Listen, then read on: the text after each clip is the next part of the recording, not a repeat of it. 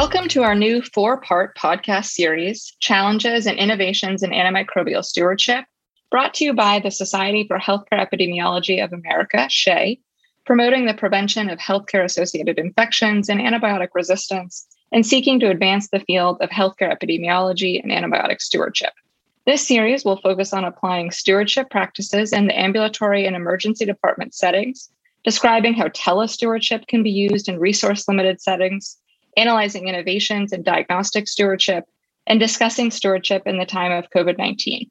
I'm Dr. Jessica Howard Anderson, Assistant Professor of Medicine in the Division of Infectious Diseases at Emory University School of Medicine and the Associate Hospital Epidemiologist at Emory University Hospital Midtown, and I will serve as the podcast moderator. SHEA is excited to launch the third episode of the podcast series, which is entitled Innovations in Diagnostic Stewardship, a focus on bacteriuria and bacteriosputia. This podcast will compare and contrast diagnostic stewardship strategies and interventions related to both urinary and respiratory tract culturing practices. The speakers will discuss why diagnostic stewardship is needed in these areas and how we can continue to innovate in these areas. I'm happy to introduce our two speakers for today. First, we have Dr. Sonali Advani, Assistant Professor of Medicine at Duke University School of Medicine and co medical director of Duke Infection Control Outreach Network. We also have Dr. Owen Albin, Assistant Professor of Internal Medicine in the Division of Infectious Diseases at Michigan Medicine. Thank you both for joining today. So, first, I'm sure our listeners would love to know more about your background and work in diagnostic stewardship. So, would you both share a little bit about yourselves? Dr. Advani, I'll start with you. Thank you for the opportunity to discuss my work on this podcast today. I currently serve as the co medical director of DICON, which is a very unique outreach network of more than 60 community hospitals to whom we provide infection prevention services. So, this network allows me to evaluate data and trends from a large number of hospitals and design and implement diagnostic stewardship strategies for both community and academic medical centers.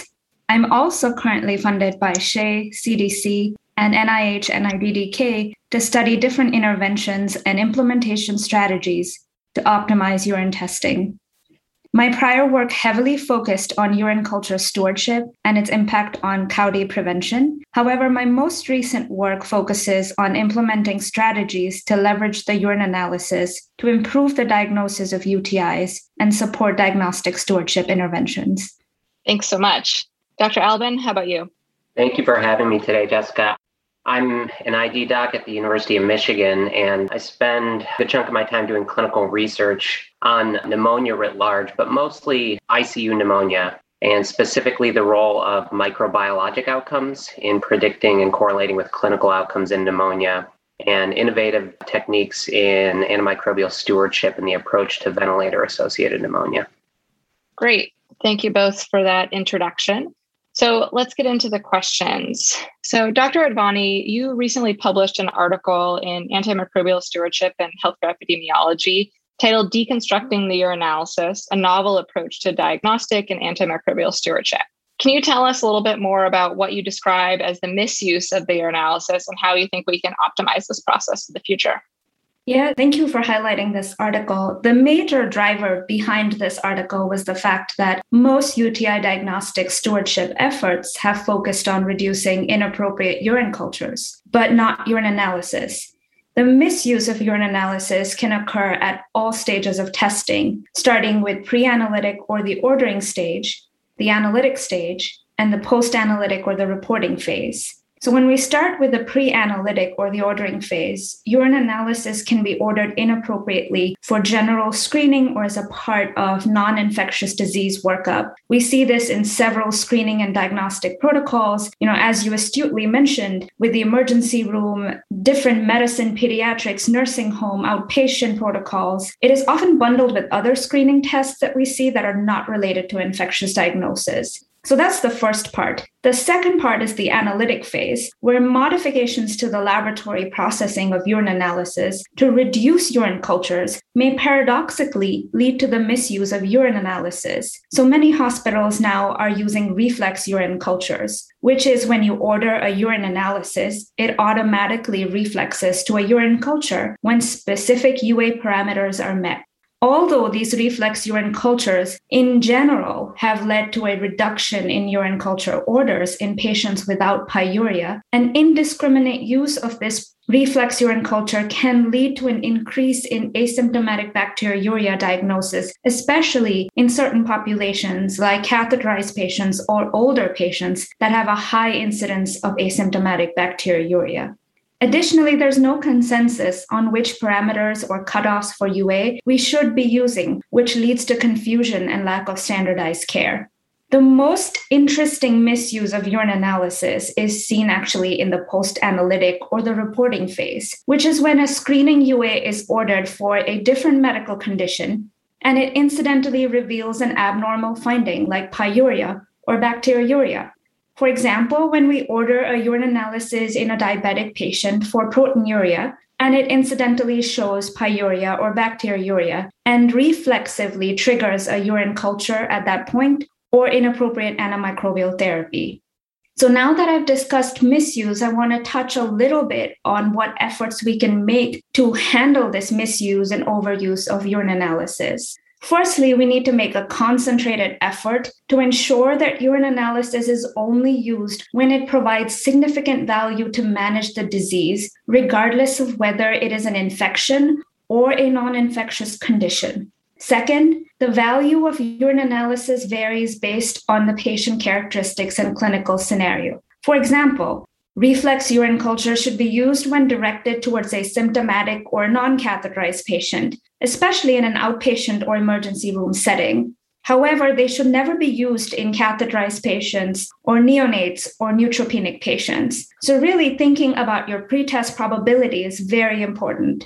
And lastly, and this is the most interesting part of our paper, we start to propose a very novel diagnostic stewardship approach that starts to think about urine analysis as a compilation of several different tests put together based on the function they serve. When we think about urine analysis, we should think about the panel and the use that each test within urine analysis provides. So we should consider reporting the part of urine analysis that provides us the information that we need at the time. So if you have a diabetic, you don't need information on pyuria and bacteriuria at the time. So it would really help us to develop panels that are based on infection and panels that are based on metabolic disease or renal disease so that information is really targeted to the organ system that we are testing at that point in time. Another approach would be thinking about suppressing urine analysis components at the post analytic phase that have low positive predictive value. That's something that we're doing at Duke. As of August 31st, 2021,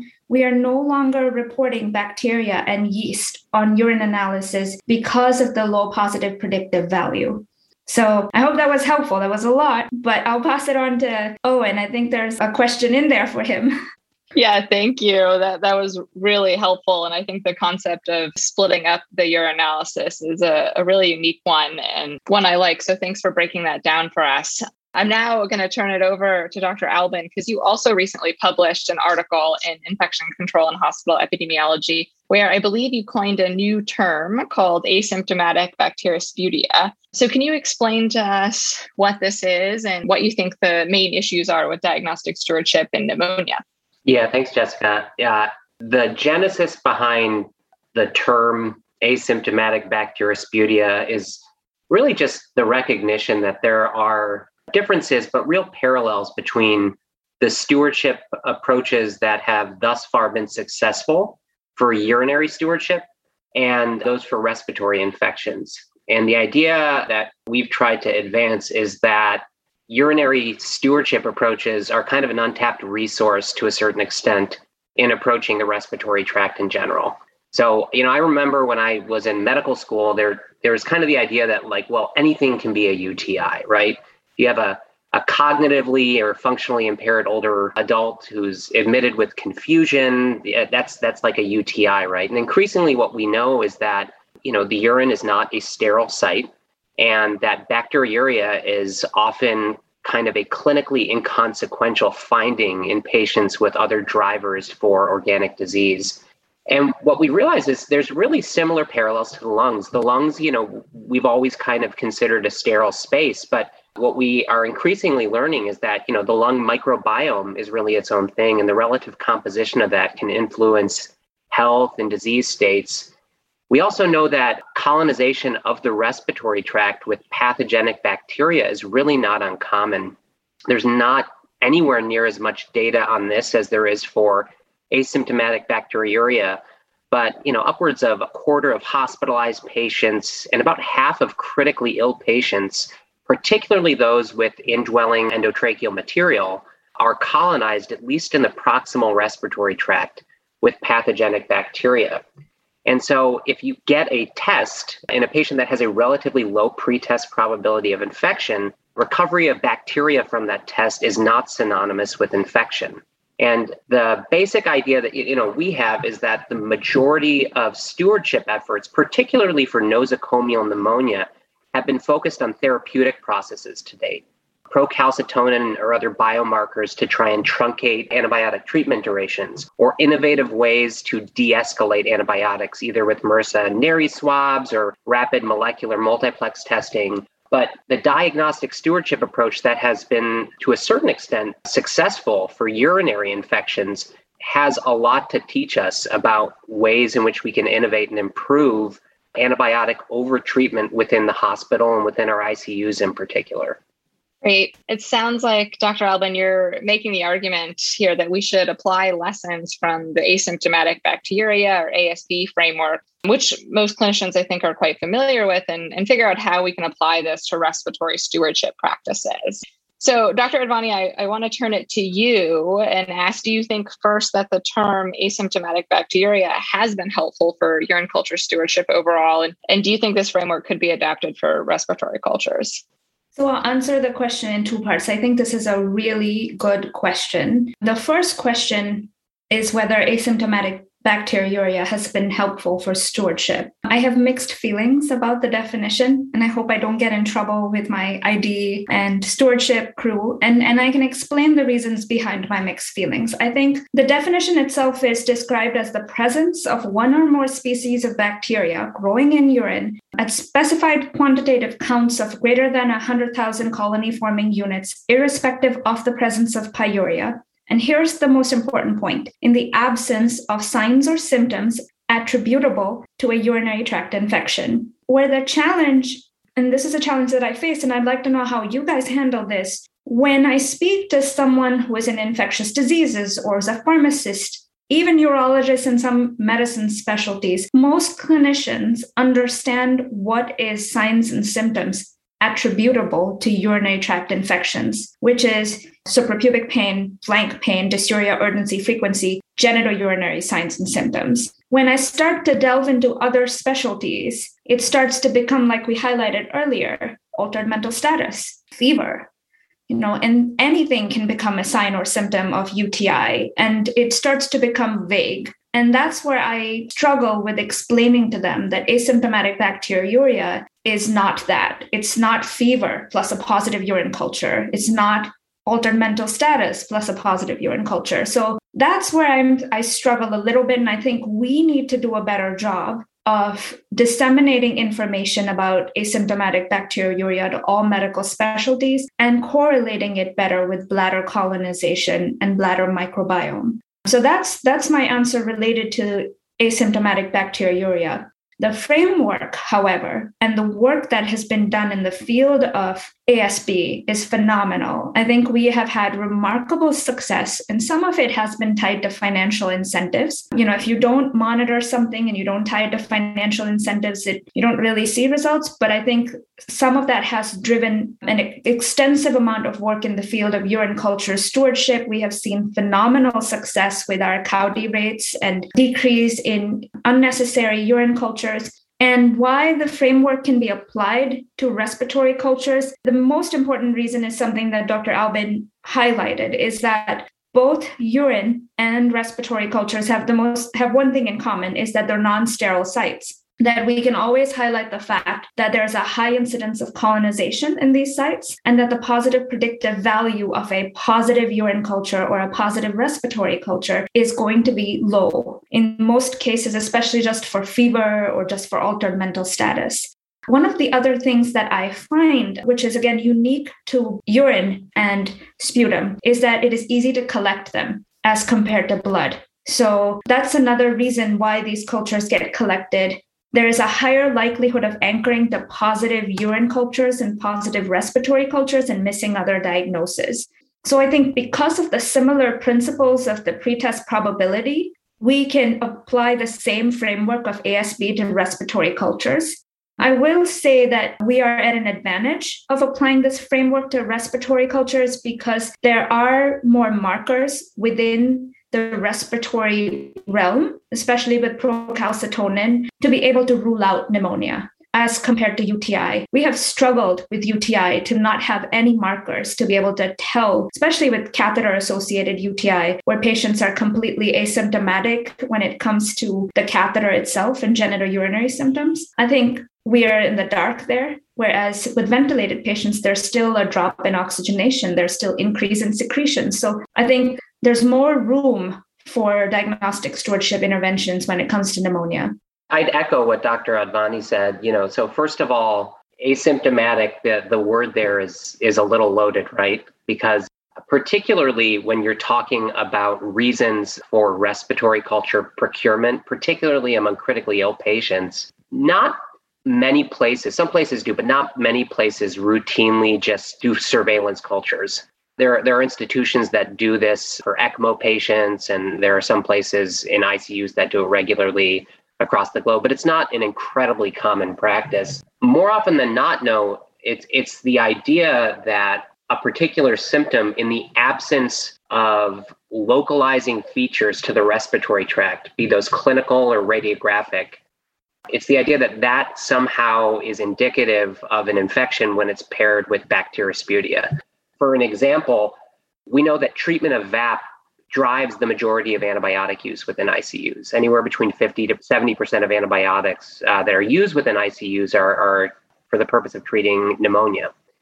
And we also know that if you look at either autopsy studies as a reference gold standard or multidisciplinary case review studies, of which there have been a couple now, that a large chunk of what is diagnosed and treated as VAP is very likely misdiagnosed and it's in people with incredibly low pretest probabilities. In our institution, probably the major driver of that is the concept of a reflexive pan culture, so called, which is, you know, a packaged microbiologic search for an infection, blood, urine, sputum, in response to a fever or a new white count in a mechanically ventilated patient. And the problem is if you take an ICU patient, you know, the differential diagnosis for fever is exhaustive. And if you take a patient who has bacteriosputia and a fever, but has no new convincing radiographic infiltrates on chest x ray, no meaningful worsening in ventilator requirements, and no purulent sputum production, you know, the pretest probability of infection is incredibly low. And the reality is that respiratory cultures, really in that setting, tell you how to treat pneumonia, not whether to treat pneumonia. So the whole concept of something being asymptomatic to begin with, I agree, is a really, really challenging concept to convey to kind of frontline providers. Thank you both. I think that was a really great discussion. So I'm going to switch now to ask you both what interventions have worked well or what you would recommend to improve diagnostic stewardship for both urine and respiratory tract cultures. And I'm also curious to see if there's any been any concerns about patient safety with implementing any of the uh, interventions at your respective institutions. So, Dr. Advani, I'll start with you. That is an excellent question. So, successful diagnostic stewardship interventions are based on the assessment of the underlying key drivers at your institution and use complementary approaches. I actually discussed this in depth in one of my recent manuscripts published in Current Infectious Disease Reports Quality Improvement Interventions and Implementation Strategies for Urine Culture Stewardship in the Acute Care Setting Advances and Challenges. What I focus on is the fact that systems based changes like forced functions, automation within the electronic medical record or laboratory, and standardization of processes and order sets are generally considered to be stronger interventions. For example, interventions like suppressing urine culture results or using reflex urine cultures are considered to be strong interventions But combining systems based interventions like forced functions and automations with persons based approaches like coaching and education are more likely to yield long term success. And part of the reason behind this is because you want to combine the technical aspect, which is changing the electronic medical record, with the socio-adaptive component of the intervention. And this will lead to sustainability of the intervention. This was actually discussed in one of the previous SHEA podcasts by Julia Szymczak. And it's very important that initiatives align with the organizational culture. One example from my own experience was at my prior institution, where we incorporated a urine culture algorithm for catheterized patients into the electronic medical record, but combined this with a large scale education program for nurses, physicians, trainees, with cognitive aids all over the hospital, in addition to leadership support for a gatekeeper to stop inappropriate urine cultures. When I say gatekeeper, what I mean is if you try to order a urine culture outside of the algorithm, then you would have to page me. And just having a gatekeeper reduced urine cultures by 60%. The real driver of this intervention was the fact that we had organizational support. And this led to a change in the culture. And if you ever want a successful intervention at your hospital and you want it to be successful over time, it has to start with changing the culture. So I'll pause there and pass it on to Dr. Albin. Thank you. So, in comparison to urinary stewardship, specifically diagnostic stewardship, we're, we're a couple laps behind in the respiratory tract. And I think a lot of the work that needs to be done or, or, has been done so far is kind of repurposing to a certain extent the concepts that have been successful within diagnostic stewardship strategies for the urinary tract. And as Dr. Advani, I think, broke down earlier, these can really just be partitioned into the three phases of the diagnostic testing pathway the ordering phase, the collection phase, and the post analytic or reporting phase. There's a variety of interventions that can be trialed at the ordering phase, systems or direct persons based, in a manner that Dr. Advani kind of spoke about.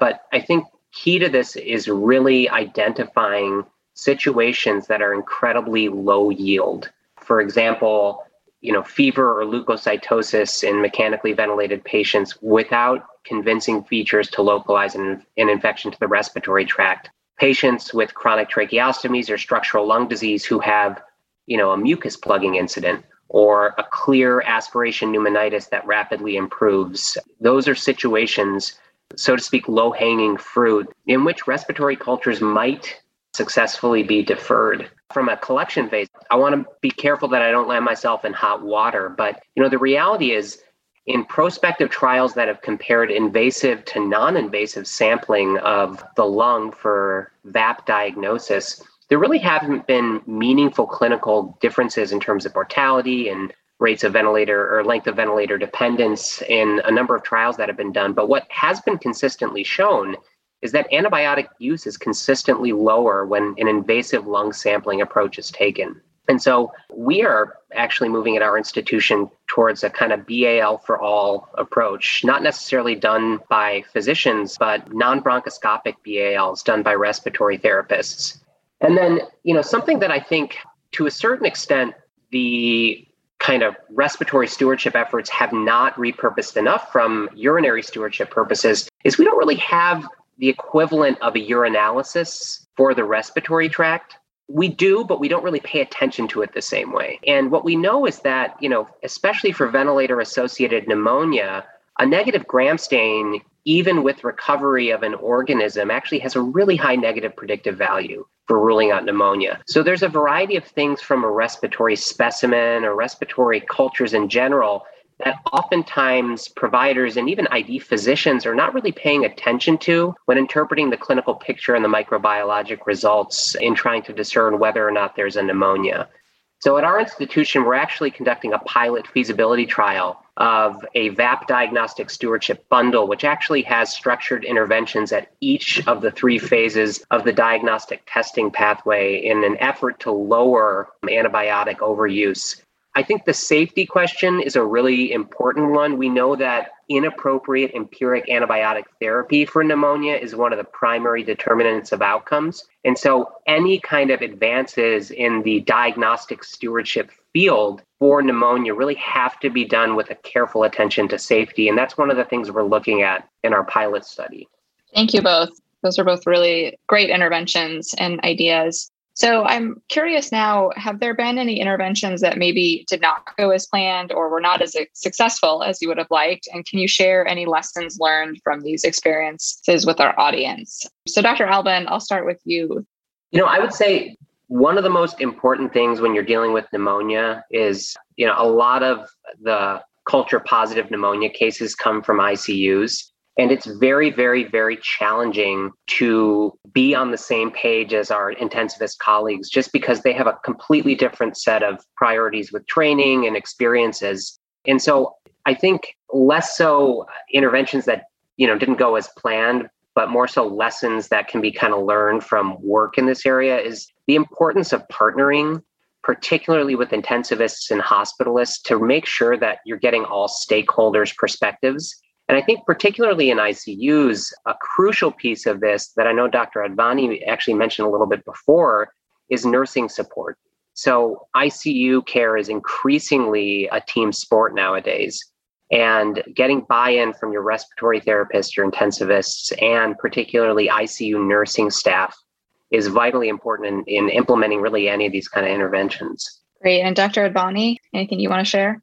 Yeah, no, I think that was really helpful, everything that was mentioned. What I'd like to add to that, what we've noticed, especially with urine cultures, for a while, a lot of hospitals focused on either education, rules, or policies as interventions to try to counter excessive urine culture orders. And, and we know from prior experience, relying on education, rules, or policies alone will not be successful. You know, they're weak interventions. They're focused merely on people, but without any systems focus. So trying to implement them without identifying champions can actually lead to a failure of adoption.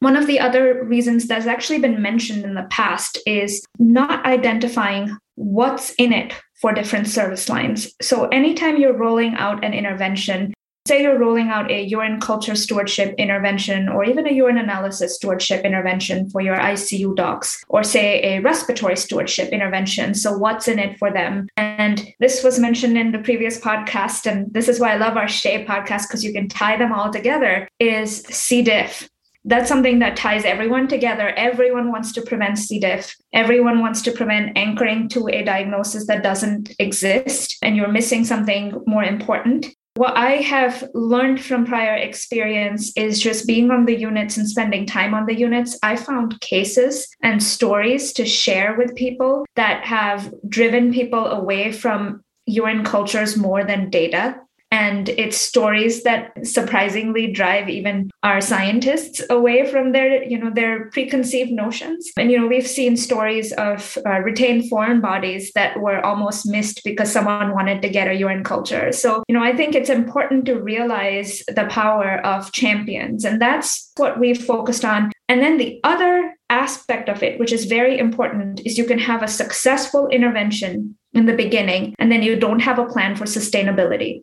so, if you don't have a plan for sustainability, your intervention will probably last six months to one year. It's on the shoulders of one or two people. Those people leave the organization and your intervention falls apart. So, it's very important to engage your staff, make sure you have enough resources and stakeholder buy in. And this is where the culture is important, champions are important, and making sure that people actually care about the changes you're making so that when you suppress the urine culture result, they don't just give more antibiotics. They actually care about the changes that you're making. So I think it's it's really important to address organizational culture. Thank you. Yeah, I agree. Organizational culture is extremely important. So, for our last question, I want to ask both of you what further research do you think is needed in your respective areas of work? So, Dr. Advani, can you start with any research needs for stewardship and diagnosing UTIs? Yeah, definitely. I, I think the first area I would start with is, you know, the approach to reflex urine cultures needs further validation in the inpatient setting. We do need to identify ideal urine analysis parameters and specific populations. And when it comes to diagnostic interventions, we also need to think about precursor tests like urine analysis consider uncoupling them from urine cultures and interpreting urine analysis results in the context of pretest probability, and ideally consider selective reporting of UA criteria. Great. And Dr. Albin, what do you see as major areas of need for pneumonia stewardship? I think we really need to position some of these novel multiplex molecular panels, which are increasingly available for clinical use in a stewardship context, number one. And number two, we're going to be seeing a lot more of these kind of PCR positive, culture negative cases, and determining the clinical significance and management of what to do in situations like that is going to be important.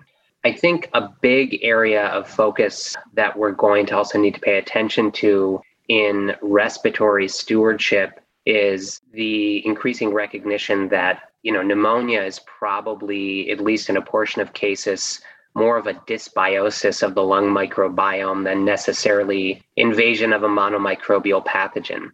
And so, you know, the more that we learn about the pulmonary microbiome, the more we can integrate it with clinically meaningful stewardship interventions that hopefully will kind of yield lower antibiotic overuse. I think the biggest thing we need, though, is we just need to catch up to where urinary stewardship is. We need to pilot interventions that apply some of these diagnostic stewardship principles in the ordering, collection, and reporting phases that have been at least modestly successful in the urinary realm and start to try them on appropriately selected patients one to determine you know whether or not it's effective but two uh, also like you mentioned jessica to, to ensure that there's real safety particularly among the sickest patients and that way you can also get buy-in from it your intensivist colleagues as well yeah, I agree. I just wanted to add to that that it would be a good avenue to think about deconstructing pan culture. Like you don't need respiratory, urine, blood in every situation and C. diff. You just need to test based on what's going on at the moment and examine your patient. I completely agree. We we have some work coming out on this actually, but you know, it never fails to kind of surprise me that if a floor patient who can tell you that they're not having a cough, for example, doesn't get a sputum culture obtained, but just because you have a conduit into someone's lungs and they can't tell you anything, you know, that's a reason to to culture the lungs. So completely agree. The whole kind of concept of a re- reflexive pan culture really needs to be reevaluated. I completely agree.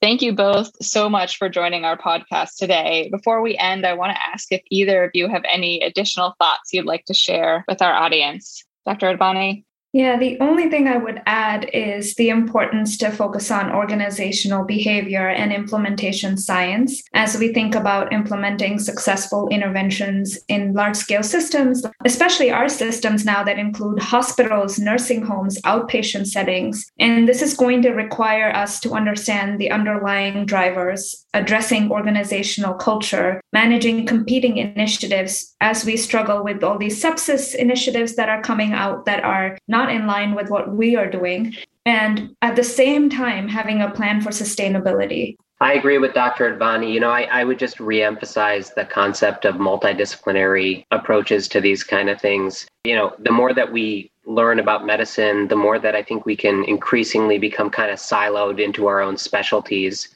And so the entire overriding concept of organizational culture kind of requires or necessitates multi interdisciplinary interactions and collaboration to surmount some of these issues. Thank you, Dr. Advani and Dr. Albin, for such a great conversation. It was really a pleasure having you both here today. Well, thank you, Dr. Anderson, and thank you, SHEA, for inviting us to speak on this podcast. Thank you. And as a reminder, this is episode three in our four part series. Be on the lookout for our remaining episode, Antibiotic Stewardship in the Time of COVID 19, you can find more educational content like the podcast on SHEA's online education center, Learning CE, at www.learningce.shea-online.org. This concludes this episode of the Challenges and Innovations in Antimicrobial Stewardship series. Thank you for tuning in.